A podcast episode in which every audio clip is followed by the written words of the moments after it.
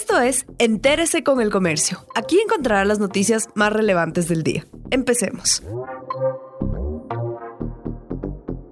A continuación, los temas más destacados en el comercio este sábado 20 de marzo.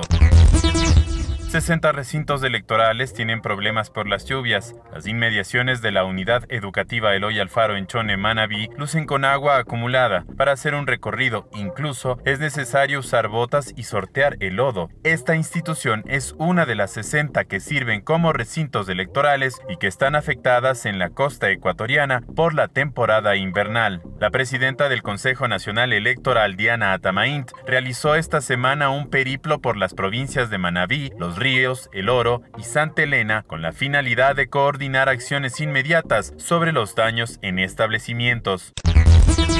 Las empresas activan más botones digitales de pago. A partir de la pandemia, el ciudadano confía más en los medios electrónicos para comprar en la web o aplicaciones para pagar servicios o trámites y transferir dinero, según el informe de evolución de los medios de pago del Ecuador en el contexto de la pandemia publicado por el Banco Central. De igual manera, hay más interés por acceder mediante botones de pago que subieron de 200 a 3.777 puntos en el 2020. En la investigación también se determinó que los comercios implementaron más puntos de venta electrónicos para dar facilidad a sus clientes. Subieron de 131 mil a 142 mil.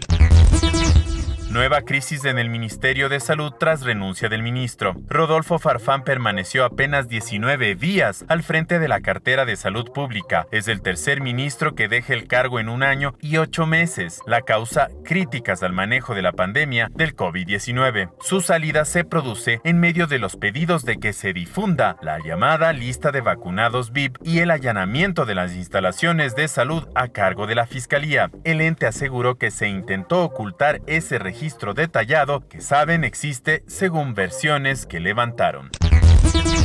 Huachi Grande es el nuevo polo de desarrollo de Ambato. Vías renovadas y la nueva terminal terrestre han impulsado el crecimiento y la instalación de negocios de todo tipo en el ingreso sur de la ciudad de Ambato. Cerca de 1.500 usuarios ingresan y salen a diario por esta terminal. En sus alrededores funcionan tiendas, restaurantes, hoteles y se inició la construcción de un centro comercial.